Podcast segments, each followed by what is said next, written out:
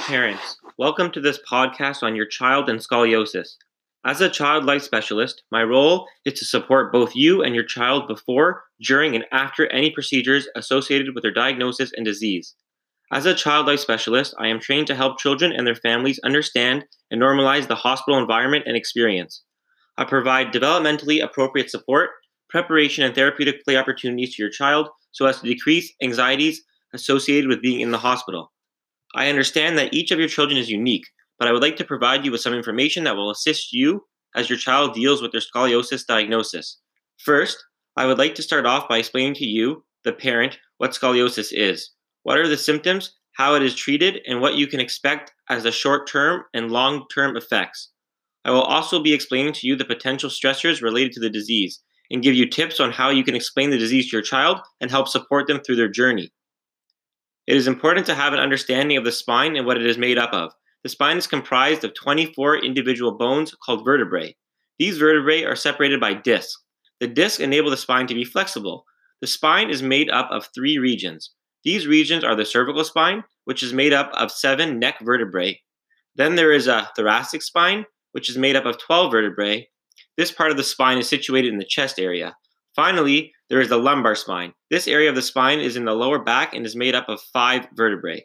In addition, your spine has, your spine has five fused vertebrae, which appear below the lumbar spine and make up what is, co- what is called the sacrum. On the inside of your spine, we have the spinal column, which houses the spinal cord. The spinal cord has nerves that project out from spaces between each of the vertebrae.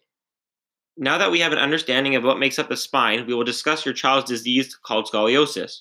When looking at a person who does not have scoliosis, their spinal column is straight. In people diagnosed with scoliosis, we see a sideways shift of the spine either to the left or right. This, enab- this resembles a C, backward C, or an S. These curves in the spine are greater than 10 degrees when measured and are referred to as, Cobb, as a Cobb angle. This degree of curvature is what is defined as scoliosis. Thus, a simple definition of scoliosis is a curve in the spine greater than 10 degrees. Scoliosis is most common in the thoracic and lumbar regions of the spine and can involve only one or both regions. The most common curve pattern is a right thoracic curve. When scoliosis is present in only one region, the curve will resemble a C or backward C. If it presents in two regions, it will resemble an S.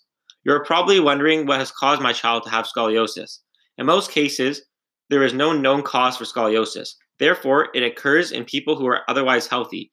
We call this idiopathic, which means cause unknown. Scientists have determined that idiopathic scoliosis is a, is a genetic condition. However, they still continue to do research so that they will one day be able to isolate the combination of genes that cause this disorder. Studies so far have suggested that uneven growth rates between the front portion of the vertebrae and the back portion of the vertebrae may be the cause of scoliosis, but this is still not conclusive. There are different types of idiopathic scoliosis. The type that your child may have is, in, is dependent upon the age when it began to develop. These idiopathic scoliosis types are referred to as infantile onset idiopathic scoliosis, which develops in children age 0 to 3, juvenile onset idiopathic scoliosis, which develops in children age 4 to 9, and adolescence idiopathic scoliosis, which develops in children age 10 to 8 through 18. You are likely wondering how common scoliosis is. Idiopathic scoliosis is present in approximately 2 to 3% of adolescents. Of these 2 to 3%, 1 in 500 will require active treatment, and only 1 in 5,000 will have curves that progress to the point where surgery will be recommended. Thus, scoliosis can be mild, moderate, or severe. In the case of mild and moderate scoliosis, it is rarely progresses once adolescents stop growing. That is, girls up to 15 and boys up to 17 years of age. Girls and boys are equally affected by small degrees of scoliosis. However, girls are eight times more likely than boys to have curves that progress. There are cases where scoliosis may be associated with other muscles and nerve disease, such as cerebral palsy and muscular dystrophy. But this presentation, we are only speaking about idiopathic scoliosis. Your family doctor, pediatrician, school screening nurse, or even you yourself may have first noticed a curve in your child's spine. You may have noticed that one shoulder was higher than the other, one shoulder blade was more prominent, that it is it is stuck out more. One hip was higher than the other, one lug may appear longer, your child's waist did not appear straight, their trunk or rib cage has shifted to one side, or their head was not centered over the middle of their hips. These are all signs of scoliosis, although they may be difficult to see with the untrained eye. It is important to understand that your child's curve has developed because the spine has rotated to the left or the right, and not because your child has poor posture or carried heavy objects. It is also important that you recognize that your child's scoliosis or the fact that you did not see any evidence of it is not your fault. Changes to a child's body occur rapidly during pre-adolescence and adolescence, and this is a time that children are typically more private about their bodies. Also, changes may not have been very subtle and therefore no outward deformity was evident. In order to confirm scoliosis, your doctor will complete an examination of your child's back and then refer you to an orthopedic specialist. This is a doctor who is trained in bones and musculature. You may be wondering how your child with scoliosis will be treated. Your child will be monitored regularly and will see an orthopedic specialist for physical examinations. For your children or adolescents who have been diagnosed with mild scoliosis, they will generally be seen by a specialist every four to six months to monitor their spinal curvature while they are still growing. For children with moderate scoliosis, they will be referred to an orthopedic department for bracing. A custom brace is fitted and worn by the patient to reduce the risk of this curve progressing. The brace does not, however, lessen, correct, or reverse the scoliosis.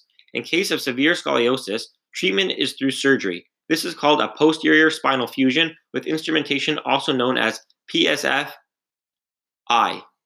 Following surgery, your children recover in the hospital, then at home for approximately one month. Upon return to school, your child, child will initially not participate in sports. Introduction back into sports will be gradual, and sports will, with the potential for collision must be avoided. The long term and short term impact of scoliosis will depend upon the severity of the curve and the time line and type of medical intervention. Untreated scoliosis may result in restricted, restricted mobility, chronic pain, and breathing problems. Cosmetic and related psychosocial concerns may be an ongoing issue. You may be wondering how to explain this all to your child. It is important to provide explanations developmentally appropriate terms. It will also be important for you to explain to your child the reason for seeing the specialist, tests that will be performed, reasons for bracing, the process, need for compliance, acknowledged and discuss their stressors, and normalize their experiences, all as follows. In order to understand what the next process is for your child, as a child life specialist, I will now turn to h- helping you explain scoliosis to your child. It is important to explain to your child what scoliosis is. I would suggest explaining scoliosis and the spine to your child by using concrete visuals such as pictures and easily constructed crafts, which are all part of medical play. I would explain it as follows This is a person's back. If you run your fingers down the middle of the person's back from their skull to their bottom, you will feel bones that are sticking up. These bones make up your spine and are called vertebrae. Vertebrae are stacked one on top of another in your spine. Let's explore the model that I have made. The licorice Twizzler is your spinal cord which helps your body to perform an action like twisting. It also passes along information to your brain. The pretzels are the vertebrae, which help protect the spinal cord and help support your body. The gel fruit life, lifesavers are the discs between the vertebrae, which act as shock absorbers and protect your vertebrae from the impact of any activity. Your spine is able to bend, twist, and turn. If your your spine was made of only one big bone and not many small ones, you would not be able to bend over. Usually, a person's vertebrae sit on top of one another in a straight line. Your spine is different because you have scoliosis. This means that you have a curve in your spine. If I take my finger and move tw- and move the Twizzler and pretzels, which are like vertebrae, to one side or the other, you see a curve, just like the curve you have in your back. Sometimes, when you have scoliosis, your back or head may hurt. You will go to an orthopedic doctor. That is a doctor who looks after bones and knows a lot about scoliosis. The doctor will see how big of a curve you have in your spine and will decide how it's going to treat your scoliosis. When you first visit the orthopedic specialist, the doctor will look ask you some questions about your family medical history. Mom and or dad can help you in explaining this. Next, the nurse will want to measure your height. They will do this by making you stand against a wall that has a measuring tape on it. This will allow the nurse to see how tall you are. After your height has been taken, the doctor will examine you, which means looking at your back and spine. The doctor will ask you to bend forward. This is called the Adams forward bend test. The doctor will use a scoliometer, which looks like a protractor that you use when you measure angles in math class. The doctor will measure the amount of rotation in degrees by placing the scoliometer on your back as you are bent over. No part of this procedure will hurt you. Your doctor will then order x rays of your spine, so you will go down to the x ray department in the hospital. For the x ray, you will put a hospital gown on and remove any jewelry. This is so the pictures are clear and the jewelry does not alter the picture that is being taken of your spine. The radiological technician, that is the person who takes the x rays, will then take you into a room where they will make you stand against a special machine that is a camera. The technician will make sure that you are standing in the right position. Your job is to keep very still. The technician will then ask you to take a deep breath and hold it until they have taken the picture. This will be very quick. The technician may then come and turn you around and take a few other pictures. While the technician is taking the x rays, you may hear a clicking sound. The machine will not hurt you. Once your doctor has looked at your x rays, he or she will then explain to you what they can see and what treatment they recommend for your scoliosis.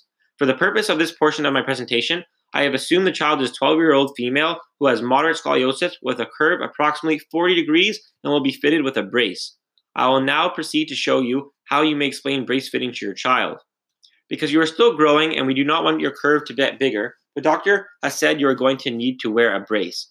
A brace is like a tortoise shell that you wear on your body. The brace acts like a cast and straightens and holds your spine so that it does not shift any further. You can search the internet and find pictures of a doll or teddy wearing a brace and show this to your child and explain to them that theirs will look very similar. Each person's brace is made just for them. You will visit a person called an orthotist, and they will make a brace for you. To make the brace, you will put a tube stocking over your t shirt. The orthotist will then wrap a wet plaster of Paris bandage on top of the stocking until they have formed a cast of your body. That is a hard shape that is a mold of your body. Once this has dried, the orthotist will cut it off and this cast will be sent away to place where they will use it as a mold to make your brace. If you want, you will be able to choose a fancy plastic design, which will be specifically glued on the outside of your brace to make it look pretty. The inside of the brace will have padding, which makes the brace fit snugly. Fits hold your spine in the in the brace so that there is a lot not a lot of movement, which will stop your spine from growing with more curvature. You will start off wearing your brace for a few hours a day and will increase wearing it until you wear it for 23 hours a day. It is important that you continue to wear your brace so that your spine does not curve anymore. You will visit your orthopedic doctor every six months so that you can check how your spine is looking. The doctor will usually make you get an x ray. You will also visit the orthotist as they will have a, to check that your brace is still fitting snugly. If it is not, they will adjust it by adding extra padding. As a patient, it is important to remember that adolescents are concerned about body image, physical changes, and how they provided or sorry, how they're perceived by their peers. It will be important for you, the parent, to encourage communication with peers and opportunities for self expression. Additional stressors could be physical discomfort when wearing the brace, as your child may experience chafing and or a sense of restricted breathing. As most of us know, the tween and teen years are filled with important issues like who is hanging out with whom, popularity, looks, and the latest trends. Trying to stay current with friends and schoolmates is doubly hard when your child is also trying to hide a brace under their shirt. No one wants to be ostracized, and many kids worry about what others will think or think if classmate spots their brace. There are a number of organizations, websites, and peer to peer resources that help teens with scoliosis not feel so isolated. For example, Curvy Girl is a site where young girls can connect with other girls who have scoliosis. It will also be important to shop for clothing that is fashionable, comfortable, and covers and conceals the brace so that your child is not self conscious. To help your child understand the different processes that they will experience, it is a good idea to use different strategies. You can engage in medical play, which allows them to actually see, feel, and play with the various medical apparatuses that will, um, they will encounter while they are either being fitted for a brace or being x rayed, being measured with a scoliometer, or, or getting ready for posterior spinal fusion surgery. When children are exposed to the medical apparatus and interventions that they will experience prior to their actual medical procedure, anxiety and stressful experiences are minimized and the child copes better as they know what to expect. As a parent, it is important to recognize that medical play facilitates a greater understanding of the specific procedures your child will be facing and fosters greater parental self confidence and support, while also decreasing anxiety and promoting more positive experiences for both you and your child. Studies have in fact shown that when parents anxiety is lower, children's de stress and anxiety is also better controlled. You can also provide your child with a variety of materials that will enable them to create their own model of, of a spine. The model that I made and used to explain the spine to your child was made with a long licorice Twizzler, pretzels, and gummy lifesavers. This craft allowed your child to have a better conceptualization of what the spine looks like and the various parts that comprise it. The model also enabled your child to manipulate the spine and visually see what curve in their spine looked like.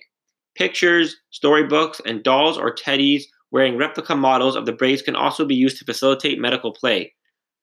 Journaling is also a great coping tool for adolescents, as it allows them to write down their feelings and not be concerned about how others will perceive what they feel or are stressed about.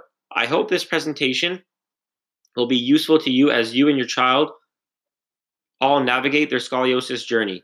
As a child life specialist, I am always available to assist your child, their siblings, and of course, you. I'm here to answer any questions, provide for better understanding and medical experiences, and to advocate for your child and family's needs. As we travel through your child's scoliosis journey, I will provide you with many different tools and coping strategies so that their scoliosis diagnosis will be easier to understand and experience. Thank you.